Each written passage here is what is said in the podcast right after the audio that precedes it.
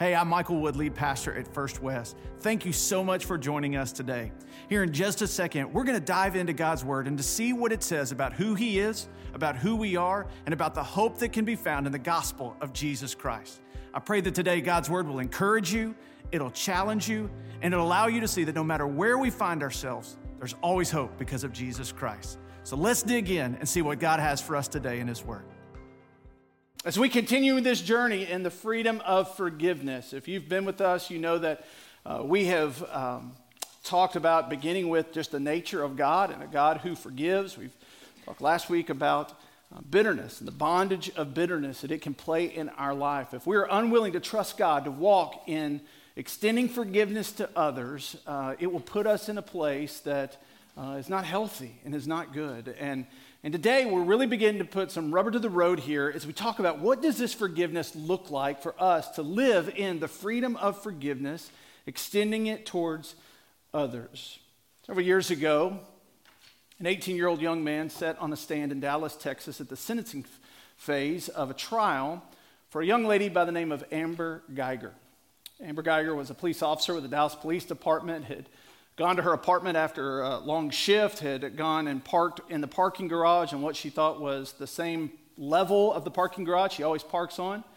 She didn't realize she had gone to the wrong level, and so she walked off of that parking garage to her apartment, opened the door in what she thought was her apartment, to find uh, a man sitting on her couch, assuming that it was her apartment, that this man was an intruder. She fired her gun and took his life. The Devastation hit, realizing what had happened and what had unfolded. And she went to trial for, uh, for her actions, and there in the sentencing phase, an 18 year old young man, the younger brother of a man named Botham Jean. The young man's name was Brandt Jean, and he looked at this young lady who had taken the life of his brother, and he said, I forgive you. I honestly want good for you. And those statements, they captured the attention not just of the state of Texas, but of our country and even the world. It was incredible forgiveness that was shown in that moment. Could you have done that? That'd be really difficult, wouldn't it? But you see, it was a moment of incredible generosity and compassion and grace. And today, as we dive into Matthew chapter 18, we're going to see that the expectation of our Savior is that we would be that type of person. That type of person that even to the strongest offenses in our life, that we would be able to show not just a generous amount of forgiveness, but as we're going to see today, a radical amount of forgiveness. We're going to begin reading. We're going to look just here at the beginning at verse 21 and 22 of Matthew chapter 18. I want to invite you to stand as we honor the reading of God's word.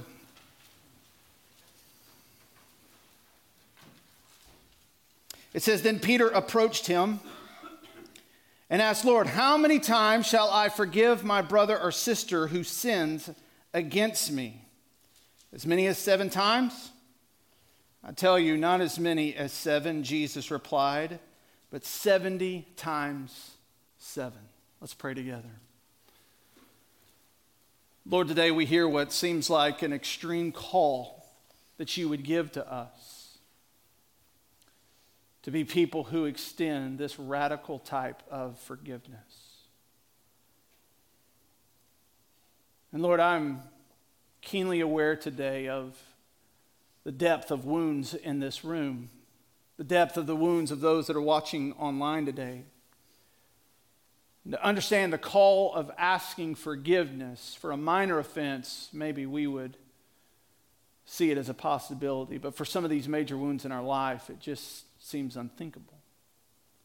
But God, I pray today that you would open our hearts, that you would allow the callousness that exists over wounds of the past, would you allow those things to be broken up? We would see with clarity the significance of the forgiveness that you have shown us and how that relates in our ability to extend this radical forgiveness to others. So, Spirit of God, would you be at work in this time? And God's people said, Amen. You may be seated. May God bless the reading of His Word. A radical forgiveness.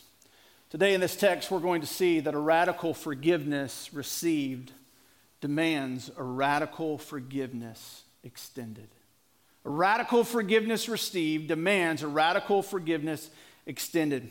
We see here in the Gospel of Matthew in verse 21, it takes us to this moment where it tells us that Peter, I believe others are around, but Peter is the one who comes and voices this question to Jesus, asking about this issue of forgiveness. Oftentimes, when I think about who Peter is and the moments that we're captured of him in Scripture, I see him as a bottom of the line, do, do, do all that it takes and nothing more, just straight shooter. And so it kind of catches me and maybe you off guard today to see him expressing such generosity.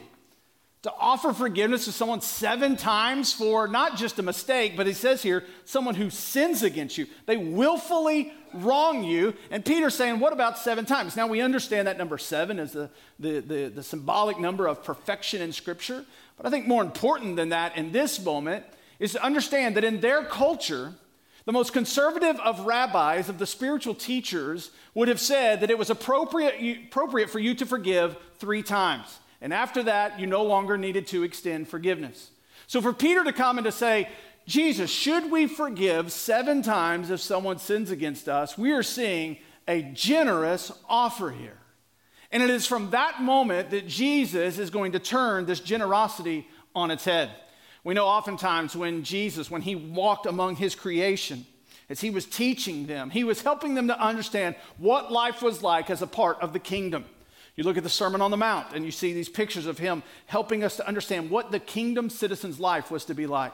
And oftentimes he will say, You have heard it said, but I tell you, what he's saying is, This is what life is like in the kingdom. And in this moment where Peter is expressing a generous amount of forgiveness, what does he say there in verse 22? I tell you. But here is the way of the kingdom citizen. And in the place of generous forgiveness, what Jesus offers is radical forgiveness. I tell you, not as many as seven, but 70 times seven. Your translation may 77 times. There's some discrepancy on interpreters on if it's 77 times or 70 times seven. The point is this it is immeasurable, it is immense, it is infinite, it is over and over again. Let me ask you a question. Have you ever experienced sticker shock in your life? Right, you go to the car dealership, you see a car you like, it's like, I think this is the one, and then you look and you see the number and you go, nope, next car, right? Maybe you get something at the store, you bring it up to the cash register, it was hanging under one little thing that said one amount, you get there and they said that amount, you said, nope, I'm taking it back, right? Uh, years ago, I, uh, it was two days before New Year's, two days before New Year's, the end of the year. I woke up on a Sunday, or not a Sunday morning, I woke up on a weekday morning and I had a little pain in my side. You know where this is going, don't you? I went to the doctor and they said, uh, you, you need your appendix taken out right away. So I made my way to the doctor, to the ER, to Glenwood, and uh, very graciously uh, was put to sleep and uh, had my appendix removed. I woke up, I don't know why. Uh, this is for free. I didn't share this with other services. When I woke up, they had put me in the pediatric wing. I'm serious. I woke up, I opened my eyes from the anesthesia, and there was a butterfly painted on the ceiling. And I thought, I didn't think this is what glory looked like, but apparently I'm there. But I woke up and, uh, and, and thankful for nurses that took care of me and recovered. Everything was good. Several weeks later, I get the mail and I open the mail and it's a bill for several thousands of dollars. I mean, a lot of money. Well, we have insurance, and so when I opened it, I was completely shocked. What in the world? Why would I owe thousands of dollars? Well, the insurance company had decided that because I'd already met my deductible and because this was only a couple of days before the new year, this was an elective surgery that I had decided to have. You understand, I don't live my life that way thinking, hmm, nothing's really going on between Christmas and New Year's. Let's just take the appendix out, right? And so thankfully, after some phone calls and some emails, that got taken care of and insurance covered it. But there was that sticker shock moment of, whoa, that ain't happening for me, right? And I just wonder for Peter and for those listening, and maybe for you today, that you hear Jesus say, No, the forgiveness of the kingdom citizen shows, it's radical. It is radical. It is immeasurable. And you think, how could, how could I do that? How, Michael, you don't understand the depth of the wound in my life. You don't know the amount of wounds in my life. Like, there is no way that I could live up to the expectation that Jesus has for the kingdom citizen here. And he understands that. And that's why here he's going to give us this parable an earthly story with a spiritual meaning. A story that he would tell that would include characters and situations and events that are helping to teach a significant point for our lives. And in this parable that he's going to tell here of the unforgiving ser- servant, it's going to show us that truly that radical forgiveness received demands radical forgiveness extended. Look with me here at this parable, verse 23 through verse 27. The first point is this God's compassion provides radical forgiveness for your sin. God's compassion provides radical forgiveness for your sin. Verse 23 For this reason, the kingdom of heaven can be compared to a king who wanted to settle accounts with his servants. And when he began to settle accounts, one who owed him 10,000 talents was brought before him. Since he did not have the money to pay it back, his master commanded that he, his wife, his children, and everything he had to be sold to pay the debt. At this, the servant fell face down before him and said, Be patient with me, and I will pay you everything. And then the master of that servant had compassion and released him and forgave him the loan. This is a scandalous moment that takes place here. We find these characters of the king that represents God and the first servant. We're going to refer to him as the first servant because we'll see another servant here in a moment. And guess who that first servant represents? You and me. And what we find is that this servant is in a bad place, isn't he? He's in a bad place because he is in an immeasurable debt. It says here that he's in debt 10,000 talents. Now, talent was actually a weight, but it was used as a currency. And in fact, as I told you two weeks ago, in this culture, it was the highest currency that they would use. And so he's using the highest currency, and now he's going to say 10,000, which in the Greek language is the highest number that is used with just one word. In fact, it's where we get the word myriad. So Jesus here is painting this picture of the debt that exists between the servant and the king, and he is truly saying it is immeasurable. It is billions upon billions upon billions of dollars, right? So he's in a bad place because of the debt that he's in, but not just because of the debt he's in. He's in a bad place because of who he's in debt to the king, the one who has all the authority, the one who has all the power, the one in which the kingdom sits and waits for his edicts to act. And so he's in a bad amount of debt to the worst person possible. And in that place, he cries out in verse 26. It says, He falls face down before him and he says, Be patient with me and I will pay you, what does he say there? Everything or all. Now, I want you to think about the ridiculousness of this situation. Here's this man. We don't know what type of profession he has as a servant, but what we can assume is that in no way does this man have the ability to pay back everything. It's impossible. But yet, in this place, he lays before the king and he says, Be patient with me. This is the word used to, for, for waiting for water to boil. In a sense, waiting for the consequences to come. He's saying, Would you hold off on the consequences of what I rightly deserve? Would you be patient with me until I can earn my release, until I can earn my freedom? And in that place, we see this incredible response of the king. In fact, it changes the terminology here, not just to the king, but to the master. It's showing the nature of the relationship that exists because of the indebtedness that this servant has. And it tells us here in verse 27 that the master of that servant, look here, it says, had compassion, released him, and forgave him of the loan. I want you to feel the weight of this moment. I want you to feel the significance of this moment. That here's this servant indebted more than he can pay. It's impossible in his own strength to, to earn his way back into a right relationship with the king. And it says that the king has compassion on him. This is the same word that the gospel writers will use talking about Jesus, that when he looks out on the crowds, he sees their brokenness. He sees the reality of where sin has gotten them. He sees the lack of spiritual leadership in their lives. He says they were like sheep without a shepherd. And it says that Jesus looked on humanity and he had compassion on them, speaking of his mercy speaking of his grace that he has towards you and I. He has compassion on him, and notice here, he releases him. So it goes from the place, as we saw here in verse 25, where that he could have, that he and his wife and his children, everything he had, and be sold to pay the debt. So we go from punishment and consequences to now freedom and release. And this is all stemmed by the compassion by the heart of the servant. Why is this significant for us today?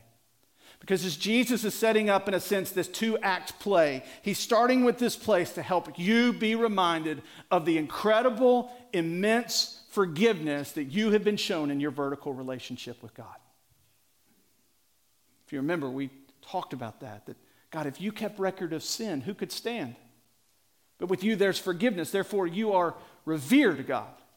The nature of who God is, being a forgiving God, Jesus wants us to understand that before we start thinking about horizontal forgiveness and deciding that we can't do that, we need to have a clear understanding of the vertical forgiveness that has been shown to us in Christ. Now, I'm not going to spend significant time there because we, we really worked through a lot of that two weeks ago through Psalm chapter 130. But if nothing else, if you're here today and you've never responded to that forgiveness, I want you to know today that the picture of this parable is a great picture for us because it helps us to see you'll never do everything or anything to pay back the debt that you owe a holy God because of your sin.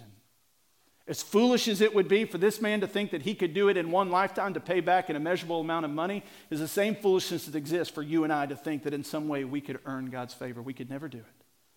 But God, in his compassion for you, as it says in 1 John, this is love, not that God loved us. I'm sorry, not that we love God, but that God loved us and sent his son to be the atoning sacrifice to pay the debt on your behalf. You have been shown incredible, matchless grace in your life. And it's understanding that is what compels us, honestly, what demands us that when we understand what we've received, we begin to extend it horizontally, even into the deepest wounds. The second part of this two act play of this parable is not just understanding that God's compassion towards us, but secondly, God's call. God's call is for you to extend radical forgiveness to others. That's the expectation. For those that are in Christ that have received this forgiveness from Him, there is a call for us to extend it to others. Verse 29. I'm sorry, verse 28. The servant went out and found one of his fellow servants who owed him a hundred denarii. He grabbed him, started choking him, and said, Pay what you owe. At this, his fellow servant fell down and began begging him, Be patient with me, and I will pay you back. But he wasn't willing. Instead, he went and threw him into prison until he could pay what he was owed. And when the other servants saw what had taken place, they were deeply distressed and went and reported to their master everything that had happened. And then, after he had summoned him, his master said to him, You wicked servant, I forgave you all that debt because you begged me. Shouldn't you also have had mercy on your fellow servant as I had mercy on you? And because he was angry, his master handed him over to the jailers to be tortured until he could pay everything that was owed. So, also, verse 35 My heavenly Father will do to you unless every one of you forgives his brother or sister from your heart. So, here in Act 2, we see, in a sense, he turns the temperature up. The recognition of this first servant who has been shown incredible compassion and mercy, who's been shown pity by the king, who now goes and finds a man who owes him. And we see, don't miss the contrast here of the amount that was owed. Right? 10,000 talents, an immeasurable amount here to these denarii. This was a livable, uh, this was speaking of a day's wages. This was speaking of an amount that it would be plausible for someone to pay back. And in that situation of a man who's been forgiven much, who now stands before a man who, who, who, uh, who owes him, we see the response. And don't miss the, the relationship here from the second servant's request to the first servant. Look at me in verse 29. At this, his fellow servant fell down and began begging him, Be patient with me, and I will pay you back. I don't think it's uh, a coincidence that when Jesus is telling this story, he uses almost the exact phrase that is given to the one to whom they're indebted. To the one, he says, Be patient with me until I can pay you back everything, which was a ludicrous request. But yet, here, the request of this man is one that was plausible. But he's saying, Be patient with me. Would you hold off on the consequences of the actions that I deserve, that I would have the ability to make this relationship right? And we see that contrary to the response of the king to the first servant, his response here is that that lacks compassion. It lacks mercy. We look and we see his response here Some would look at this and say, what an incredibly harsh response. And in some way, it is harsh, but scholars tell us that, in fact, the way that this person would have responded actually would have fallen into the rights of someone to which a debt had not been paid back. Think about that. The way that this first servant is responding to the second service, yes, it lacks grace. Yes, it lacks compassion. But within the law, he had a right to do what he did. Why is that important? Because for some of you today and here, when talking about this issue of forgiveness, you want to talk about what are your rights. You want to say, well, Michael, you don't know what they did. You don't know how many times they've done it. You don't understand that anybody could have done it, but because it was this person, I will never be able to forgive him, and I have the right to feel that way. And let me tell you this under the law, he had the right, but under grace, he didn't. Don't miss that. Under the law, he had the right to hold it against this man because of his indebtedness. But because of the grace that he had been shown, he did not have that right. And that's the point of this parable. And that's the point that I'm praying that the Spirit of God would sink deep into your heart today. You may feel today that you have a right to walk in unforgiveness towards that person that something that happened a week ago or 50 years ago you may feel you have that right but if you're a believer in christ you may have the right by the law but you do not have the right by grace because we have been shown radical grace. And the point that he's stressing here is that if we are not extending radical forgiveness towards other, there is a misunderstanding of the radical grace that has been shown to you. We see it clearly in verse 33, the question that the master asked there of the servant Shouldn't you also have had mercy on your fellow servant as I had mercy on you? The conversation here is not about rights, the conversation is about grace. It's about mercy. It's about what has been shown to you and the expectation of you showing it to others. Last week, we talked Ephesians chapter 4, the Apostle Paul talking about we are to put off, we are to take off bitterness, anger, wrath, slander, these things. And then in verse 32, it's not what we're to put off, it's what we're to put on. And he says there in verse 32 to be kind and compassionate to one another. And then he says, forgiving one another just as God also forgave you in Christ. Paul there is complimenting what Jesus is saying here in this parable that we forgive others because of how Christ has forgiven us. I love as C.S. Lewis says it. He says, To be a Christian means to forgive the inexcusable because God has forgiven the inexcusable in you. We forgive the inexcusable. Right? This is not an issue of mistakes, this is an issue of wrongs. Right? Remember, Peter's initial question is not, how many times do I forgive the one who made a mistake that impacted me? No, how many times do I forgive the one who has sinned against me?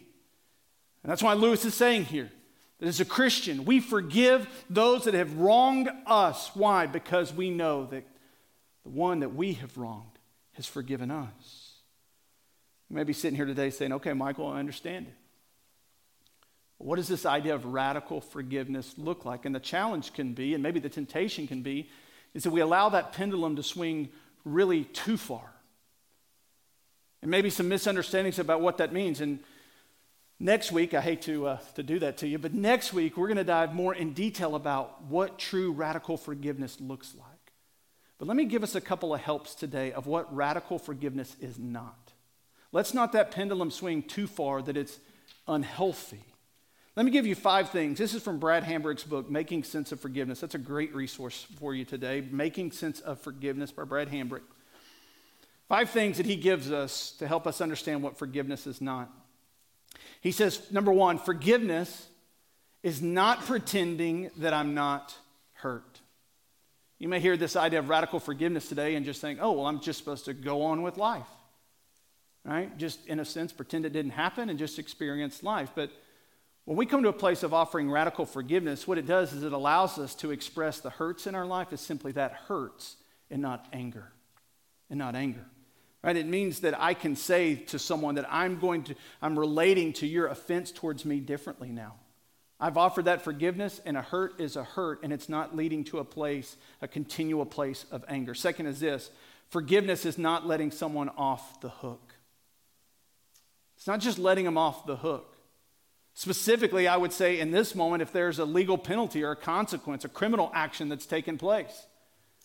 We hear, man, as Christians, we're supposed to offer forgiveness. And there even could be those that would try to manipulate a situation and say, well, if you're a Christian, you need to forgive me. And what they mean by that is you just need to let me off the hook. And listen, if there's a criminal action that has taken place, listen, there still needs to be responsibility for those actions. In fact, in that trial that took place with Amber Guyger after this moment that Brandt Jean made these incredible comments, they interviewed his mom. And his mom said, Yes, we absolutely do forgive her. She said, But that doesn't mean there is not still responsibility for her actions. That's a healthy understanding of how I can express true radical forgiveness, but at the same time, I'm not just letting someone off the hook and not being responsible for their actions. Number three, forgiveness is not making an excuse for someone. You may think that, okay, if I'm a Christian, I'm supposed to make, uh, offer radical forgiveness, and it just means that what you're doing is you're just excusing people's behavior. That's not radical forgiveness. People need to be held responsible for their actions, as I said. Number four, forgiveness is not forgetting. Now, for some of you are like, wait a second, my grandma told me all the time forgive and forget, forgive and forget, forgive and forget. Some of us have probably even said that before, haven't we? And some of you are like, well, wait a second, Michael. Bible says that when Jesus forgives my sin, he takes as far as the east is from the west. Michael, I know in my Bible that it tells me that God says that I will remember your sin no more. And you're right, it does say that. But I think at times we can take that understanding or what Jesus is saying and we misunderstand it to believe that, that God has some divine amnesia. Right? We understand the Bible says that there is a day that's coming. It comes once for a man to die and then to stand judgment. You and I will all stand before God and give an account for our life. And at that moment, it's not as though God will have no knowledge of the wrong that we have done. He will have a full knowledge of that. He'll have a full knowledge of the good that we have done. But when he says that I will remember your sin no more, he's not saying that I will completely wipe it out of my consciousness. What he's saying is, is that in my relationship with you, I will not treat you as if I continue to see that sin. What that means is that, for instance, when one of my children, when they mess up and do wrong, when I tell them to do, not to do something and they choose to do it, there is a wrong that exists. And we have a conversation about it. Maybe there's some consequences for that. And they ask, Will you forgive me? Yes, I will forgive you. In the nature of that relationship, what happens, it's not that I forgot that they didn't, they didn't come in when we asked them to come in, but because I've extended forgiveness to them, I remember that they still did that. But for the next three weeks, I don't walk around constantly uh, condescending them because, well, you know, you didn't come in when I told you to. No, I'm choosing not to. I'm not treating them as as that sin is the filter through which I view them. Does that make sense? So when we hear God say, I will remember your sin no more, he's saying, in the nature of my relationship with you, I'm not going to treat you as if looking through that first filter of what you have done. I'm choosing to overlook that in a sense. And so understand if when forgiveness is not forgetting, by God's grace, sometimes those wounds, he does allow us to forget them, doesn't he? Sometimes he doesn't, and that's okay. The choice is what do I do with it when that comes to mind? Do I dwell on it? Does my productivity at work go out the window because for the next two hours I'm just stewing over and over again what happens? Or am I choosing to offer radical forgiveness, call it, it still hurts, but I'm going to continue to move forward? Number five is this forgiveness is not necessarily trust or reconciliation. That may be another one that hits you kind of hard. Like, wait, wait a second. Let me be clear the ideal is always reconciliation. Right? Scripture tells us to love one another, to be compassionate with one another, bear one another's burdens, right? My brothers and sisters in Christ, that's always the goal, but it doesn't mean that that will always be the case. Uh, for instance, we'll take, I got Justin right here. Justin, I'm going to pick on you. I'm sorry, all right? Let's imagine that Justin comes to me and says, Hey, Pastor, um, can I borrow $100? I'd like to borrow $100. Sure, here's $100. He says, I'll pay you back in a week. A week comes, doesn't pay me back. Two weeks comes, doesn't pay me back. Next month, run into Justin, hey, Pastor, can I borrow $100? Yeah, Justin, you can borrow $100. Here you go. I'll pay you back next week. Next week comes, doesn't pay me back, right? Next month comes, can I borrow $100? Yeah, $100, man. Here you go. Love you, Justin. Doesn't pay me back. Fourth month, fourth month comes. Should I loan him $100? No. he said yes. No. Now, let me ask you this Can I forgive him? Can I radically forgive him for not living up to what he said he would do? Can I do that? Yes. Does that mean that I have to continue to enable what he's doing? No. You know what that's called? It's called boundaries. And boundaries can be a very healthy thing in relationships. And some of you, I don't want you to walk out here thinking, I'm supposed to show radical forgiveness. And there's someone that continues to wound me in their actions or in their words, and I guess I just have to forgive them. And what you're doing is you're just enabling them to continue this activity in your life. Listen, reconciliation is always the goal, but it doesn't mean that you're going to enable someone's behavior that will continue to wound you or others. There is a place for boundaries in your life. We've experienced vertical forgiveness, and, and, and, and that overflows, compels, demands us to show this radical forgiveness to others. Finally, Jesus here in verse 35 is going to give us our application for this message today. He's going to give us a strong warning. Verse 35, he says again, So also my heavenly Father will do to you unless every one of you forgives his brother or sister from your heart. Our last point here is that God's caution is that you're not exempt from offering radical forgiveness. You are not exempt. Right? He doesn't give any qualifiers here to the depth of the sin, the rate of the sin, who the sin came from. It is a very clear call. As he says here, several things in the last point of application he gives. First one is this is that every one of you, every one of you, every one of you is to forgive your brother or sister. So we're all included in it. But then, secondly, he says there at the very end of that verse that it's to be from your heart. It's to be authentic forgiveness in your heart. I think a, maybe a, a clear way to say this to help us understand today, kind of a takeaway here, is that if I claim to be an authentic follower of Christ, like I just don't use the word Christian as something I would put on a resume, but it's true in my life. I'm, I've given my life to Jesus. I'm chasing after him the very best that I can, if I claim to be an authentic follower of Christ, then I should exhibit Christ like forgiveness in my life. That's what he's saying. It's from the heart. It's not lip service. It's not flippant. It's not checking a box because you have to check a box, but it is authentic, soul level forgiveness in your life. When uh, when the disciples came to Jesus, we see this in Matthew chapter 6, they said, Lord, teach us to pray. Would you help us to know how to pray? And he lays out the Lord's Prayer, which all of us, for sure many of us in here know. There's only one qualifier, not qualifier, there's one commentary that he gives after that prayer in Matthew chapter 6. And you know, after he prayed that prayer, he could have given commentary on God's holiness. Our Father who art in heaven, hallowed be your name, the holiness of God. He could have talked about the provision of God. Give us our, our, bread, our daily bread, right? He could have done that, but he didn't. He went to forgive us our debts as we forgive our debtors. Forgive us our trespasses as we forgive those who trespass against us. In Matthew chapter 6, verse 14, he says, For if you forgive others their offenses, your heavenly Father will forgive you as well. But if you don't forgive others, your Father will not forgive your offenses. Now, hear me clearly today. Our salvation is by grace, it is by his mercy and mercy alone. I, I don't think the point of what Jesus is saying here is that if I don't forgive my friend, I can just consider heaven not, not something for me. I think what he's getting to is the point here that if you're truly in Christ, if you understand that you've been forgiven of him, then the, the, the, the symptoms of that or the, the, the, the exhibiting of that is going to be in how you forgive others. And if you're a person who's walking through life, who's continually, continually holding on to unforgiveness in all these areas of your life, and yet you call yourself the Christ follower, Jesus would say you need to do some soul level evaluation. Because if you're not willing to forgive others, you clearly don't have an understanding of how Christ has forgiven you. You don't grasp the gospel.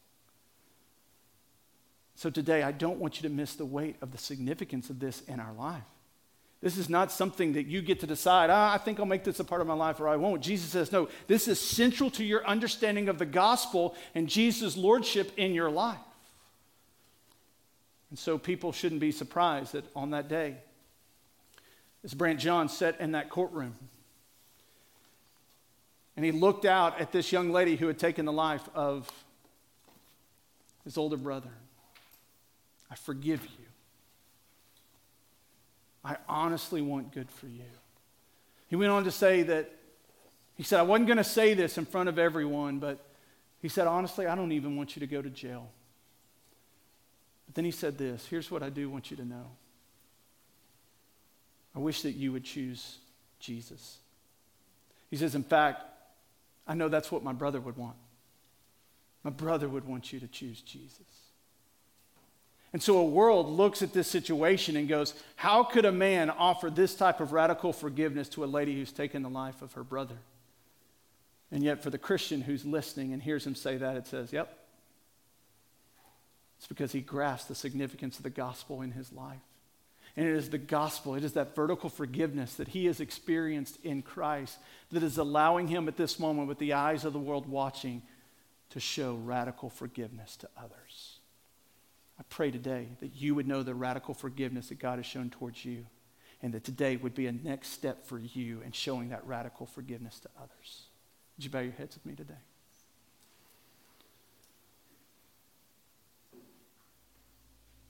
Today, I want to invite you just in this moment to have an opportunity to visit with the, with the King, the one to which all of us are in immeasurable debt outside of the work of Christ. And right now, in this moment, for some in this room, some that are watching online, your response today needs to be God, would you forgive me of the debt of my sin? Maybe you've been living in such a way, believing that you're paying him back. And you understand today there's nothing you could do, even if you had a thousand lifetimes to live, you could never do enough to pay back the debt that exists. Right now, in this moment, you can just turn your heart to God by faith and call out on His compassion, His mercy, to confess your sin before Him to ask Him to forgive you of that sin, to turn from your sin, and to put your life in His hands. Maybe today in here you recognize that there's some unforgiveness that you've been carrying, believing that it's your right. Maybe the world would say that you have the right. But the grace of God would say otherwise. And today, in this moment, you just need to be honest before God and to say, God, I, I need your help. Lord, my spirit is willing, but my flesh is weak. I need your help to be able to truly experience the freedom and forgiveness, to be able to express radical forgiveness to this person or to this situation or to these group of people. Maybe today, in the silence of this moment, you would say, Michael, there's no one that really comes to mind. And maybe your prayer today needs to be God, would you be forming my heart in such a way that when that offense comes, before Satan allows me to hold on to it in bitterness for weeks, for months, for years, that God, my heart would be ready and that it would be prepared in understanding the vertical forgiveness the radical forgiveness that's been received. Lord, that I would be able to quickly to show radical forgiveness to others.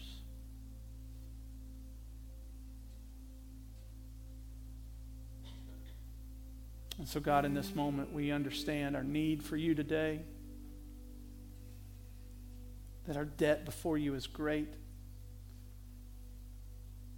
And we're grateful that when you look on us, as we were sheep without a shepherd, lost and wandering, that you came to seek and to save the lost. You came to provide not just forgiveness, but true reconciliation with you. And so, Lord, I pray for those today that today is the day that they're ready to be forgiven of that sin debt and to be made right with you. And Lord, my heart is heavy today of thinking about those here that when Peter asked this question of how should we forgive the one who has sinned against us, Lord, that when we thought about the one who sinned against us, there was a name that came right to our mind. And Lord, I pray that we would know that it is better on the other side of radical forgiveness than it is this side of unforgiveness. And the Spirit of God, that you would empower them, you would enable them to display that type of forgiveness that they have received to those that have sinned against them. And for all of us, God, that our hearts would be healthy before you. So when these wounds come, that we would not allow Satan to have a foothold in our life. But we would be people who are, who are quick to extend grace filled, compassionate forgiveness to others. It's your name I pray. Amen. Thank you so much for joining us today. Uh, we hope, again, that you were uh, encouraged by what God had to say for you and for your life. I just want to extend an invitation for you today. Maybe today you realize that you need Jesus in your life. Maybe today you just need to take that next step in your spiritual walk, or maybe you've got a spiritual need. And I want you to know that we would love to come alongside you and serve you any way that we can. Feel free to reach out to us at firstwest.cc, or you can call the church 318 322 5104. And we would love to help you in what God is doing in your life. Have a great day.